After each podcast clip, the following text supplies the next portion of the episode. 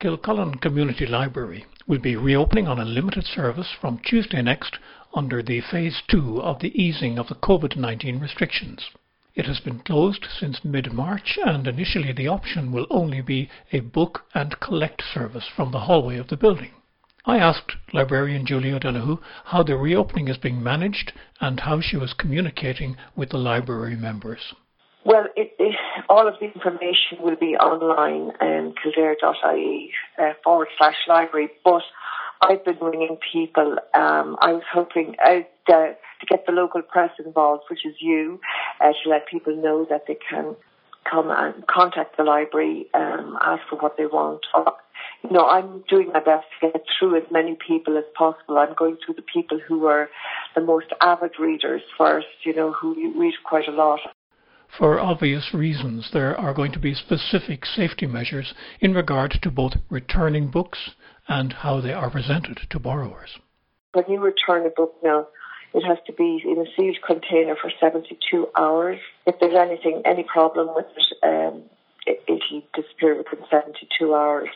So we'll be very careful and considerate about how we handle the actual books and other items, you know, DVDs and audiobooks. And then we put your books into a bag, uh, and they would, all of the books that we are sending out will be perfectly fine. Initially, there will be no access into the library itself for browsing, and this means that borrowers will have to use other means to order books that they want. People They'll be talking in, say, in genres, or do you have the latest by this writer? Or they will look it up online, have a look at the catalogue online, or they will say, look, I really enjoy romances. Could you pick me out three or four of those? It is going to be limited, Brian, unfortunately, but at the moment, that's all we can offer safely. Everybody's being super careful, and it's a big responsibility, you know, that you, books and items are going into people's homes, and you have to make sure everything is absolutely perfect leaving here, you know. Though the library building has been closed since the restrictions were put in place, it hasn't been neglected by Julie, who will be working from next week alongside Ballitore's librarian Pauline Fagan. The library is beautifully tidy and organised. I spent a lot of time reorganising, you know, to make things safer with this kind of an eye to reopening.